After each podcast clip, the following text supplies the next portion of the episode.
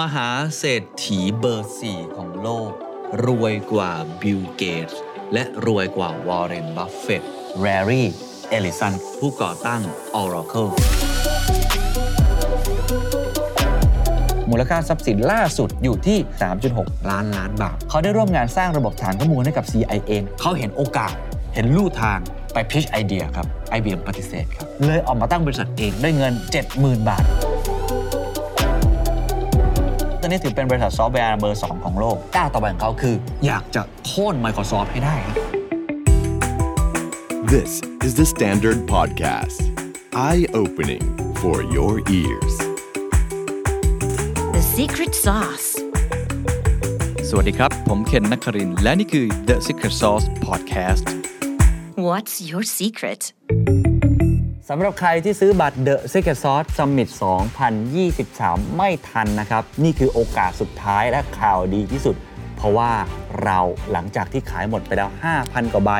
เปิดให้ทุกคนได้ซื้อบัตรรับชมออนไลน์ย้อนหลังแล้วนะครับ ราคาเพียง 590 บาทผ่านทาง Sit Event สิ่งที่คุณจะได้ก็คือคอนเทนต์ดี ๆ ทั้งหมดเลยจากเวที Main Stage นะครับ ทั้งในแง่ของการบันทึกเก็บไว้ หรือการที่คุณสามารถที่จะได้รับตัว framework เอากลับไปใช้ และมีเรื่องของการสรุป Key Takeaway ให้ด้วยนะครับ สามารถรับชมได้ตั้งแต่วันที่ 1 ตุลาคม จนถึงวันที่ 31ธันวาคม ซื้อบัตรได้แล้วนะครับ วันนี้ที่ Zipevent 590 บาทเท่านั้นนะครับ มหาเศรษฐีเบอร์ 4 ของโลก รวยกว่าบิลเกตส์และรวยกว่าวอร์เรนบัฟเฟตต์คนคนนี้คือผู้ก่อตั้ง Oracle ครับ บริษัทซอฟต์แวร์ ที่ให้บริการกับองค์กรต่างๆ ชั้นนำของโลก เขาชื่อว่า Larry Ellison ครับ วันนี้อยากจะชวนคุยบทเรียนที่เราได้จากนักธุรกิจคนนี้ ทั้งในแง่ของการเป็นผู้ประกอบการ การเป็น innovator หรือว่าการเป็นผู้กระหายแห่งชัยชนะ คือเราพูดกันเยอะนะครับ เวลาเราพูดเรื่องเศรษฐีระดับโลกใช่ไหม ทุกคนก็จะนึกนะ ไม่ว่าจะเป็นคนล่าสุดใช่ไหมครับ ก็คือคุณเบอร์นาร์ดอาร์โนลต์จาก LVMH คุณอีลอนมัสก์คุณเจฟเบโซสคุณวอร์เรนบัฟเฟตต์คุณบิลเกตส์คุณมาร์คซักเกอร์เบิร์กเซอร์เกย์บรินจาก Google แบบนี้เป็นต้น แต่ว่าบุคคลหนึ่งที่เราไม่ค่อยรู้จัก แล้วเขาไต่อันดับมาล่าสุดเลยก็คือคุณแลร์รี เอลลิสันครับ นี่คือการจัดอันดับจากฟอ b นะฮะ ปีที่แล้วเขาอยู่อันดับที่ 8 ของโลก แต่ว่าปีนี้ 2023 เขาอยู่ที่อันดับที่ 4 ของโลก บริษัทที่เขาทำชื่อว่า Oracle คนไทยอาจจะรู้จักอยู่บ้าง แต่ถ้าเกิดว่าใครไม่ได้ทำธุรกิจขนาดใหญ่ที่เป็นลูกค้าของเขา ก็อาจจะไม่ได้คุ้นเคยมาก แต่จริงๆ แล้วเรื่องราวของเขาต้องบอกว่าน่าสนใจ วันนี้เลยอยากจะมาเล่าให้ฟังนะครับว่าเราเรียนรู้อะไรจากเศรษฐีอันดับ 4 ของโลกที่คนไทยอาจจะไม่ค่อยรู้จักได้บ้าง เบื้องต้นผมเล่าให้ฟังคร่าวๆ ก่อนนะครับว่า Oracle ทำอะไร Oracle ก็คือบริษัทพัฒนาซอฟต์แวร์ วางแผนข้อมูล แล้วก็ทรัพยากรทางธุรกิจขององค์กรพูดง่ายๆ ก็คือบริษัทพัฒนาซอฟต์แวร์องค์กรนั่นแหละ ก็มีตั้งแต่เรื่องของ Database เรื่องของ CRM เรื่องของ Customer Relationship Management เรื่องของ ERP Enterprise Resource Planning หรือว่าเรื่องของ HR Management ก็มีเรื่องของ Human Resource Management และอีกหลากหลายอย่าง Supply Chain Management คือถ้าเป็นองค์กรที่ ค่อนข้างใหญ่หน่อย แล้วต้องมี partner หรือว่ามีคนมาช่วยพัฒนาระบบเขานี่แหละครับ เรียกได้ว่าเป็นตัวละครลำดับต้น ๆ เลย อันดับ 2 ของโลก รองจาก Microsoft นั่นเอง ตอนนี้เขาก็มี Cloud Engineering อะไรต่างๆ มากมายนะครับ ซอฟต์แวร์ของเขาเนี่ยให้บริการกับลูกค้าก็ชั้นนำเนาะธนาคาร หรือว่าบริษัทที่เป็นพวกแพลตฟอร์มการจองตั๋วเครื่องบิน การซื้อหนังสือทางอินเทอร์เน็ต อะไรแบบนี้เนาะในไทยเองก็มีนะกทมก็ใช้นะครับหน่วยงานของกทมก็ใช้แบรนด์เช่นกรุงเทพประกันภัยธนาคารทิสโก้หรือว่าธนาคารแห่งประเทศไทย หรือว่า Netflix ที่เรารู้จักกันเป็นอย่างดีก็ใช้ระบบนี้เช่นเดียวกัน เพราะฉะนั้นถือได้ว่าเป็นบริษัทระดับโลกที่มีลูกค้าระดับโลก แล้วก็เติบโตไปพร้อม ๆ กับองค์กรระดับโลก คุณแลร์รีเอลลิสันนะครับเป็นคนอเมริกันนะครับเกิดปี 1944 ปัจจุบันอายุ 78 ปีนะครับมูลค่าทรัพย์สินล่าสุดที่บอกว่าอันดับ 4 ของโลกเนี่ยอยู่ที่ 1.07 แสนล้านดอลลาร์เทียบเป็นเงินไทยก็ประมาณ 3.6 ล้านล้านบาทเนี่ยรวยจริง ๆ นะฮะประวัติสั้น ๆ แล้วกันนะครับ ในวัยเด็กเขาเนี่ยเติบโตท่ามกลางสังคมชาวยิวนะครับโตมากับลุงและป้า แล้วก็ศึกษาต่อที่มหาวิทยาลัย University of Illinois ด้าน pre-med หรือว่าหลักสูตรการแพทย์ แต่ก็เรียนไม่จบครับ เพราะว่าแม่บุญธรรมของเขาเสียชีวิตทำให้คุณเอลลิสันต้องลาออกจากมหาวิทยาลัย แต่เขาก็กลับเข้าไปศึกษาต่อที่มหาวิทยาลัย University of Chicago สาขาฟิสิกส์แล้วก็คณิตศาสตร์นะครับ ช่วงนั้นก็คล้ายๆบิลเกตคล้ายๆมาร์คซักเกอร์เบิร์กคล้ายๆกับผู้บริหารเก่งๆ ของบริษัทคอมพิวเตอร์หรือว่าเทคโนโลยีเลยครับ ก็คือเริ่มมีความสนใจด้านคอมพิวเตอร์เป็นครั้งแรก แต่สุดท้ายครับ ก็ลาออกจากมหาวิทยาลัยอีกแล้ว เนื่องจากความจำเป็นที่ต้องอพยพไปอยู่ที่เมืองอื่นอย่างถาวรแต่ก็คล้ายๆกับ story ของหลายๆคนครับแม้ว่าจะเรียนไม่จบ ก็หาทางลู่ทาง ในการทำงานด้านเทคโนโลยีที่ซิลิคอนแวลลีย์จนได้ และวันนั้นแหละครับทำให้เขาเริ่มเห็นครับศักยภาพเรื่องของ Database หรือระบบฐานข้อมูลต่างๆ ที่มาจากระบบซอฟต์แวร์ ต้องเล่าย้อนกลับไปว่าเวลานั้นมันไม่ได้พัฒนาเหมือนทุกวันนี้เนาะทุกวันนี้ใครๆก็รู้จักคลาวด์ใครๆก็รู้จักเรื่องของเอ่อตัวทำ Big Data ต่างๆ แต่ว่าวันนั้นมันเป็นจุดเริ่มต้นของซอฟต์แวร์ IBM Microsoft เนี่ยเพิ่งที่จะพัฒนาตัวเองขึ้นมา ก็เขาเนี่ยมีจุดเปลี่ยนสำคัญคือ ตอนที่ทำงานบริษัทอิเล็กทรอนิกส์อย่าง Ampex นะฮะเขาได้ร่วมงานสร้างระบบฐานข้อมูลให้กับ CIA ใน project ที่ชื่อว่า Oracle อะจนภายหลังเนี่ยเอามาเป็นชื่อบริษัทนะเอลลิสันเนี่ยมองเห็นอะไร มองเห็นว่าองค์กรทั้งรัฐแล้วก็เอกชนนั้น ต่างจำเป็นต้องมีระบบฐานข้อมูลไว้เพื่อบริหารจัดการภายในองค์กรทำให้การดำเนินงานเกิดประสิทธิภาพเกิด productivity มากที่สุด แล้วเขาได้อ่านเปเปอร์หนึ่งครับ เกี่ยวกับเรื่องของ relational database ของบริษัท IBM ซึ่งเป็นแนวคิดระบบจัดเก็บ และประมวลผลฐานข้อมูลแบบเชิงสัมพันธ์ อันนี้จะลงเทคนิคนิดหนึ่ง เรียกว่า structure query language หรือว่า SQL ใครที่เชี่ยวชาญด้านนี้ก็อาจจะเก่งกว่าผมนะ แต่ว่าอธิบายเข้าใจง่ายๆ มันเป็นภาษาโปรแกรมสำหรับจัดเก็บ และก็ประมวลผลข้อมูล ในฐานข้อมูลแบบเชิงสัมพันธ์ โดยเก็บข้อมูลในรูปแบบตารางครับที่มีแถวแล้วก็คอลัมน์ แล้วก็ดึงข้อมูลจาก Database มาสร้างเป็นตารางข้อมูลที่เป็นระเบียบสามารถลบและแก้ไขข้อมูลได้ ก็ผมว่าถ้าเทียบในปัจจุบันก็อาจจะคล้ายๆ กับระบบที่มัน AI เนาะสามารถที่จะแปลงข้อมูลต่างๆ ที่เป็น Database กลายเป็นตารางข้อมูลที่เอาไปใช้ประโยชน์ต่อได้เอลลิสันเนี่ยเห็นตรงนี้ครับ แล้วทำไงรู้ไหมเขาบอกว่า เขาเห็นไม่อย่างเดียวนะ ไป pitch ไอเดียครับ อยากทำธุรกิจเหมือนสตาร์ทอัพเลย ไปพิชไอเดีย พิชกับใคร พิชกับ IBM ครับ เพื่อบอก IBM ว่า เฮ้ย เนี่ยเขาอยากจะพัฒนาซอฟต์แวร์มาใช้บนระบบฐานข้อมูลของ IBM อันนี้ เขาเห็นโอกาส เห็นลู่ทาง เห็นช่องโหว่ว่า IBM มี Database ตรงนี้อยู่แล้ว ถ้าคุณมีซอฟต์แวร์สักตัวหนึ่งเนี่ย มาแปลงข้อมูลต่างๆ โดยใช้ไอ้ข้อมูลอย่างที่ผมพูดไปเมื่อกี้ก็คือตัว SQL เนี่ย Structure Query Language นะฮะมาทำเป็นฐานข้อมูลอีกรูปแบบหนึ่งได้เนี่ยเอาไปต่อยอดทางธุรกิจได้มากมายเลยนะ Enterprise น่าจะสนใจ ให้ทายครับว่า IBM ตอบรับหรือปฏิเสธ ใช่ครับ IBM ปฏิเสธครับถ้าตอบรับอาจจะไม่เกิด Oracle ในวันนี้ก็ได้ IBM ปฏิเสธครับโอ้โห ทีนี้จิตวิญญาณของผู้ประกอบการของคุณแลร์รีเอลลิสันก็มาเลยครับแหมไม่ยอม เลยออกมาตั้งบริษัทเองซะเลยเพราะคิดว่าไอเดียนี้ดีโดนแน่ๆ เป็น pain point ขององค์กรต่างๆ มากมาย ในปี 1977 ครับเขาได้ก่อตั้งร่วมกับเพื่อนอีก 2 คนคือคุณบ๊อบไมเนอร์และคุณเอ็ดโอ๊ตส์ซึ่งเวลานั้น 1977 ครับ ใกล้กับอะไรครับเป็นช่วงเวลาไล่เลี่ยกับที่บิลเกตเริ่มก่อตั้งบริษัท Microsoft ในปี 1975 โอ้โห นี่เป็นยุคแบบเริ่มต้นของ .com อะไรแบบนั้นเลยเนาะ พวกเขาทั้ง 3 นะครับ ตั้งบริษัทด้วยเงิน 70,000 บาทเพียงเท่านั้น 70,000 บาทนะ และ 70,000 บาทก็กลายเป็น โอ้โห มากกว่า3 0 0แสนล้านดอลลาร์ในวันนี้ เพราะฉะนั้นต้องบอกเลยว่าจุดเริ่มต้นเป็นจุดเริ่มต้นแบบเล็กๆ คล้ายๆสตีฟจ็อบส์กับบิลเกตในยุคนั้นเลย เริ่มต้นแบบในโรงรถเล็ก ๆ เงินก็เล็ก ๆ แต่วันนี้มาถึงตรงนี้ ทีนี้ก่อนที่จะไปลงว่าอะไรเป็นบทเรียนที่เราเรียนรู้ได้ 4 ข้อ จากคุณแลร์รีเอลลิสันบ้างเนี่ยผมอยากจะพูดถึงตัวซอฟต์แวร์เขาสักนิดว่า product ของเขาเนี่ยมันต่างจาก Microsoft อย่างไร แล้วคนบอกเอ๊ะบริษัท ของ Oracle เนี่ยก็ทำธุรกิจคล้ายๆ กับหลาย ๆ บริษัทในปัจจุบันเนาะอ่าขอเนี่ยเอ่ยชื่อนะ ทุกวันนี้ IBM ก็ทำ Microsoft ก็ทำใช่ไหมครับ หรือ SAP Cisco พวกเนี้ยคือมันมีบริษัทต่างๆ มากมายที่ทำแต่เขาเป็นยุคบุกเบิกใช่ไหมถามว่าต่างยังไงจากคู่แข่งในวันนั้น โดยเฉพาะ IBM อะต่างยังไง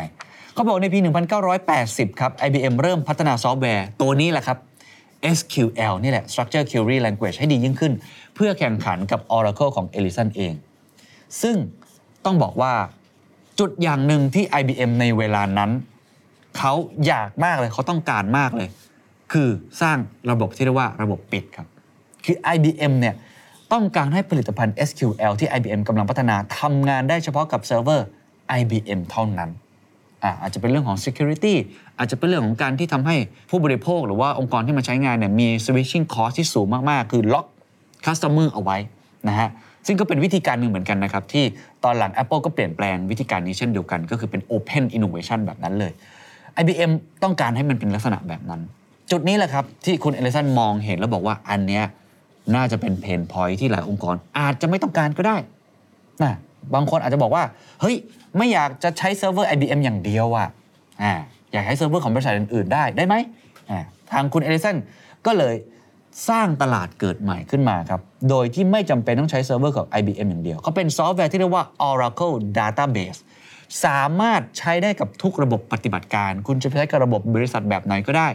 Oracle จะเป็นตัวเชื่อมต่อตรงนั้นให้ โดยมีเป้าหมายเป็นผู้ใช้งานจากภาครัฐ และเอกชน ทำให้ Oracle แพร่หลายไปทั่วโลกจนกลายเป็นที่รู้จักในที่สุดนั่นเอง ก็คือเขาไม่จำกัดล็อกคัสเตอร์เอาไว้นั่นเอง โอ้โห คนก็ชอบมาก เอามาใช้บริการกันมากมาย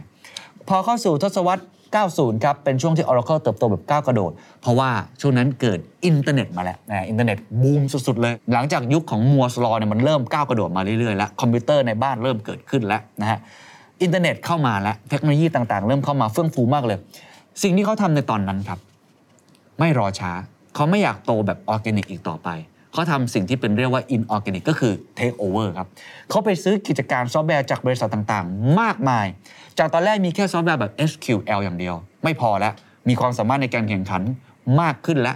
มีเงินทุนเพิ่มมากขึ้นซื้อกิจการสิครับ มันก็เลยเกิดเป็น product ใหม่ๆเขามากมาย ไม่ว่าจะเป็นอย่างที่ผมเล่าไปแล้ว CRM เอ่ย Cloud เอ่ย หรือว่าจะเป็นเรื่องของ Human Resource Management ต่าง ๆ เอ่ย เพื่อเสริมให้เขากลายเป็นบริษัทซอฟต์แวร์ที่ครอบคลุมการบริหารจัดการองค์กรอย่างครบวงจรคือเป็น total solution คุณเป็นองค์กรยังไงคุณต้องใช้ CRM ใช่ไหมคุณต้องใช้เรื่อง HR คุณต้องใช้ ERP คุณไป Oracle โอ้ คุณเจอครบวงจร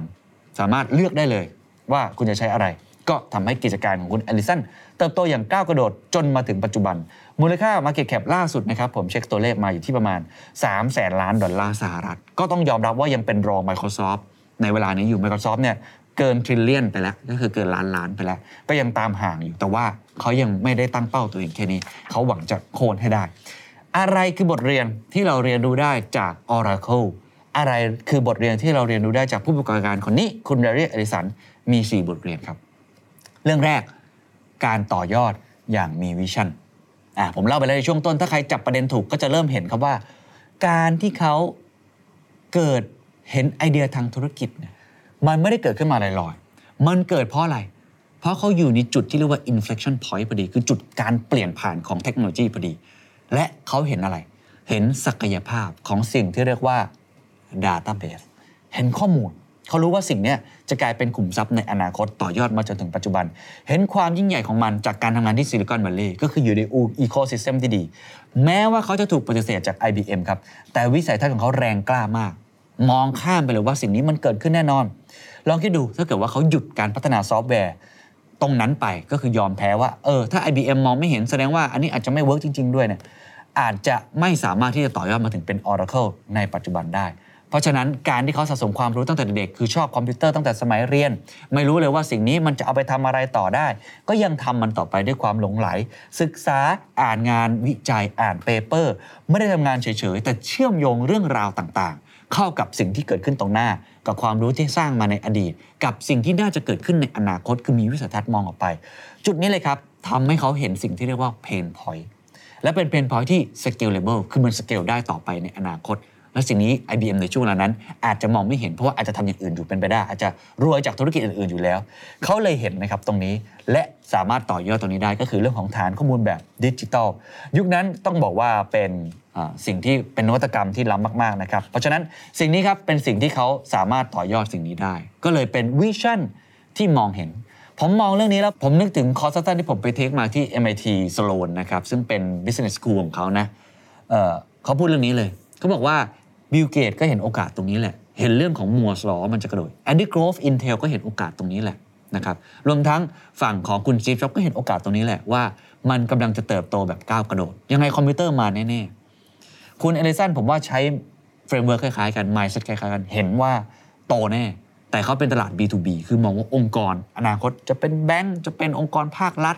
จะต้องมีฐานข้อมูลมหาศาลแล้วต้องจัดการข้อมูลตรงนี้เนี่ยเพราะฉะนั้นนี่คือ weak signal อ่านี่คือสัญญาณอ่อนๆ ยังไม่มีใครเห็นแม้แต่ IBM ยังไม่เห็นเลย มันต้องมีอะไรแน่ ๆ ในจังหวะตรงนี้ นี่แหละครับเขาเลยกระโจนเข้าไปคำถามผมที่ชวนคิดสนุกสุดในวันนี้ อะไรคือ weak signal ในวันนี้ที่คุณเห็นแล้วคุณอาจจะมองไม่เห็น อะไรคือ inflection point ที่คุณอาจจะเห็นก่อนคนอื่น ลองดูนะครับบทเรียนที่ 2 ครับ กล้าเสี่ยงแบบที่ใช้คำว่ามีกึ่นนิดหนึ่งอ่ากล้าเสี่ยงแบบมีกึ่นนิดหนึ่ง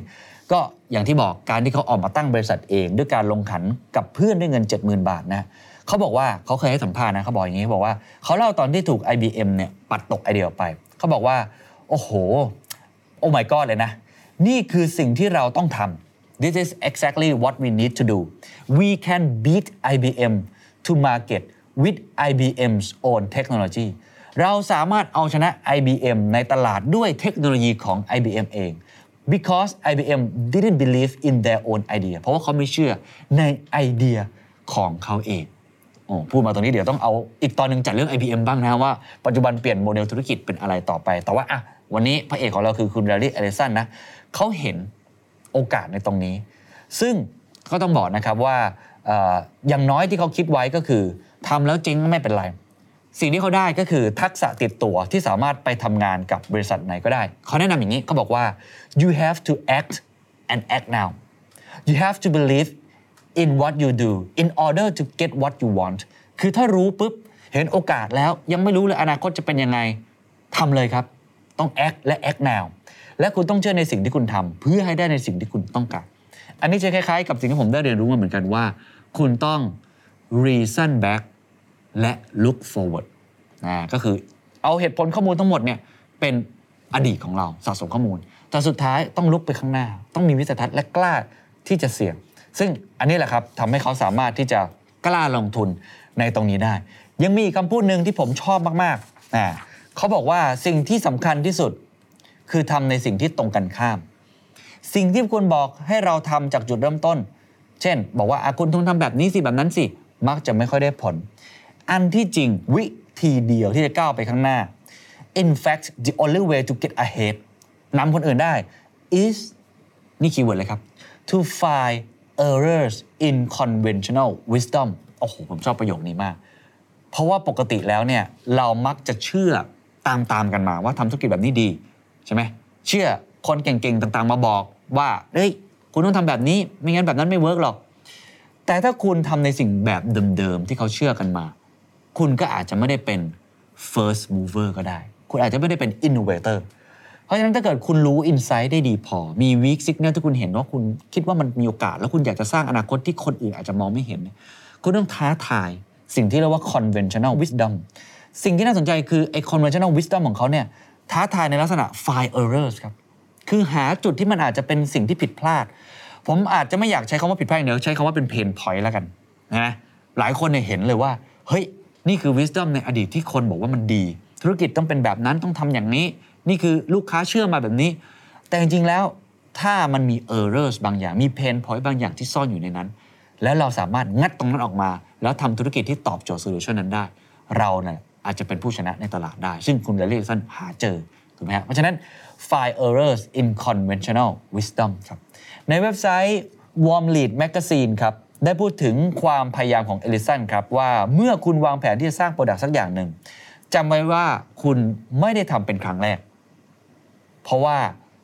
สิ่งที่คุณทำนั้นมันต้องมีคนเคยทำอยู่แล้วใช่ไหมเช่นล้อรถอ่านวัตกรรมเนี่ยโอ้โหในอดีต ก็มีคนทำก่อนหน้านั้นอยู่แล้ว ปัจจัยที่จะสร้างทำให้คุณมีความแตกต่าง ระหว่างนักธุรกิจที่ประสบความสำเร็จ และไม่ประสบความสำเร็จอยู่ที่วิธีการไม่ใช่แค่แนวคิดไอเดียบางอย่างเนี่ย มันมีคนคิดได้อยู่แล้ว แต่วิธีการที่คุณเข้าไปทำต่างหากที่อาจจะสร้างความแตกต่างหลายคนบอกโอ้จะทำอะไรต้องคิดไอเดียใหม่ตลอดเวลาอาจจะไม่ใช่ก็ได้เฮนรี่ฟอร์ดก็ไม่ได้ประดิษฐ์รถยนต์เป็นคนแรกนะครับ แต่เฮนรี่ฟอร์ดเป็นคนแรกที่ทำให้มันราคาถูกลงใช่ไหมทำ mass production ได้ เปลี่ยนแปลงเรื่องของ supply chain ต่างๆ ก็เลยทำให้เขาประสบความสำเร็จเป็นที่นิยมคนอเมริกันแมคโดนัลด์ครับ คนที่เป็นคนทำ chain แมคโดนัลด์ให้โด่งดังระดับโลก ถ้าใครเคยดูหนังก็จะรู้ว่า ไม่ได้เป็นคนที่คิดค้นสูตรเบอร์เกอร์นะ แต่เป็นคนที่เห็นนะครับว่าไอ้คนที่ทำตรงนั้นเนี่ยมันต่อยอดได้นะ มันคือสิ่งที่เรียกว่าฟาสต์ฟู้ดใช่ไหมเป็น quick service ได้เอลลิสันเองก็เป็นปรมาจารย์อีกคนในทักษะแบบนี้ครับ คือเป็นคนที่ไม่ได้คิดค้นอะไรใหม่ ไม่ได้เป็นคนที่ค้นพบเรื่องธุรกิจฐานข้อมูล แต่เป็น IBM ที่สร้างสิ่งนี้มา แต่สามารถที่จะเอาวิธีการไปต่อยอด จนเข้าไปสู่จุดสูงสุดได้ เพราะฉะนั้นบางทีเราอาจไม่จำเป็นที่จะต้องเป็นคนคิดเอง อย่างเดียว แต่ใช้วิธีการเข้าไปต่อยอด หา error ให้เจอใน conventional wisdom ผลิตภัณฑ์ดีแล้วก็ขยายให้เติบโตมากขึ้น แล้วก็สามารถที่จะไปซื้อกิจการเพิ่มเติมได้ อีกกลยุทธ์หนึ่งที่น่าสนใจในมุมมองนี้ครับในเรื่องของความกล้าเสี่ยงเขาก็คือ เมื่อเขาโตมาถึงจุดหนึ่งแล้วเนี่ยเขามองเลยครับว่าโอ้โห หลังจากนี้เนี่ยจะมาโตแบบเดิมๆคงจะไม่ได้ จะต้องมีกลยุทธ์อีกกลยุทธ์หนึ่งคือการกวาดซื้อบริษัทซอฟต์แวร์ ให้ Oracle นั้นมีความสามารถในการแข่งขันมากขึ้น เขากล่าวว่า ทุกคนคิดว่ากลยุทธ์การเข้าซื้อกิจการเป็นเรื่องที่เสี่ยงสุดๆ เพราะไม่เคยมีใครทำและประสบความสำเร็จเลย แต่ในมุมหนึ่งอย่าลืมว่าขีดเส้นใต้นี่คือนวัตกรรมแบบหนึ่ง การซื้อกิจการในมุมมองของคุณแลรี่เอลิสันคือนวัตกรรมแบบหนึ่งนะครับ คือกลยุทธ์แบบหนึ่งที่สำคัญที่ทำให้มาถึงตรงนี้ได้ เพราะฉะนั้นเรื่องของความกล้าเสี่ยงอย่างมีกลยุทธ์ ความกล้าเสี่ยง อย่างที่เขามีกึ๋นเนี่ยก็เป็นอีกบทเรียนหนึ่งที่เราเรียนรู้ได้ครับ บทเรียนที่ 3 เรื่องของกระหายชัยชนะครับ คุณเอลลิสันเนี่ยเป็นคนกระหายชัยชนะมาก ๆ เขาคว้าแชมป์การแข่งขันเรือยอชต์ Maxi World Championship แล้วก็แชมป์ America's Cup สองครั้งนะฮะเขาเคยพูดเลยว่า I'm addicted to winning the more you win the more you want to win ผมเสพติดชัยชนะ ยิ่งชนะก็ยิ่งอยากชนะ คือเป็นคนที่ค่อนข้างชอบการแข่งขันนะครับ เขากล่าวอย่างนี้เขาเคยกล่าวว่า being first is more important to me than earning money การเป็นที่หนึ่งสำหรับผมนั้นสำคัญมากกว่าการหาเงินอีก I have so much money คือมีเงินเยอะแล้วแหมในฉานะ whatever money is is just a method of keeping score now I mean I certainly don't need more money คือไม่รู้เหมือนกันนะว่าเงินจะเป็นเท่าไหร่อะไรยังไง วิธีการคิดเมธอดของเขาคือเขาคิดเรื่องของการที่จะสามารถทำแต้มไปเรื่อยๆทำคะแนนไปเรื่อยๆ คือเป็นคนชอบแข่งขันนะชอบชัยชนะมากกว่า ก็คือเขาไม่ได้อยากได้เงินไปมากกว่านี้แล้ว อันนี้อาจจะเป็นจุดที่เขารวยแล้วนะอาจจะผ่านจุดนั้นมาแล้ว เพราะฉะนั้นการแข่งขันก็เป็นแรงจูงใจสำคัญ ที่ทำให้คุณลาเรียนท่านนะชอบ หลังจากที่เขาอ่ามีคู่แข่งที่น่ากลัวอย่าง IBM ไปแล้วซึ่งตอนนี้เขาแซงหน้าไปแล้วเนาะคู่แข่งตอนนี้ก็คือ Microsoft นั่นเอง ซึ่งตอนนี้ถือว่ายังมี Market Cap ที่เยอะกว่าเขา แล้วก็มี AI มีอะไรต่างๆเนี่ย Oracle ตอนนี้ถือเป็นบริษัทซอฟต์แวร์เบอร์ 2 ของโลกก้าวต่อไปของเขาคือ อยากจะโค่น Microsoft ให้ได้ครับโอ้โหถือว่าเป็นก้าวที่มันมาก ๆ นะเขากล่าวว่า ผมคิดว่าผมมีเป้าหมายที่ต้องมุ่งมั่นมาก ผมต้องการให้ Oracle เป็นบริษัทซอฟต์แวร์อันดับหนึ่งของโลก ผมยังคิดว่ามันเป็นไปได้ที่จะเอาชนะ Microsoft แหมน่าสนใจว่าจะเป็นอย่างไรต่อไปนะครับบทเรียนที่4ครับ hire the best find the rest คือจ้างคนที่เก่งกว่า และไล่คนที่อยู่ข้างล่างอาจจะไม่ได้ได้ตามมาตรฐานของเราที่ควรจะเป็น จ้างคนที่เก่งกว่า เอาคนที่เก่งกว่าเราหัวหน้าไม่ต้องกลัวเลยว่า เขาจะเก่งกว่าเรา นั่นคือสิ่งที่บริษัทควรจะมี เอาคนเก่งมาที่สุดเท่าที่เป็นไปได้ แต่อย่าลืมครับ find the rest คือคนที่ทำงานได้ไม่ตามเป้า หรือว่าคนที่ขี้เกียจไล่ออกไปเลย ไม่ต้องสนใจ ผมว่าเป็นแนวคิดที่น่าสนใจ แล้วก็องค์กร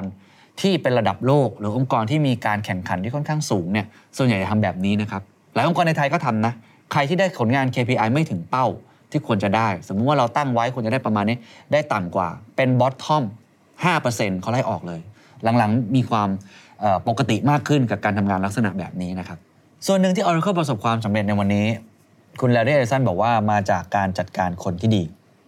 มาจากแนวคิดการเลือกคนมาทำงานของคุณเอลิสันเขาบอกว่าคุณต้องจ้างงานคนที่มีความสามารถมากกว่าตัวคุณเอง คนที่ต้องการพิสูจน์ตัวเองคือคนที่ประสบความสำเร็จมากกว่าคนที่ กลัวความล้มเหลว เขาบอกว่า great achievers are driven not so much by the pursuit of success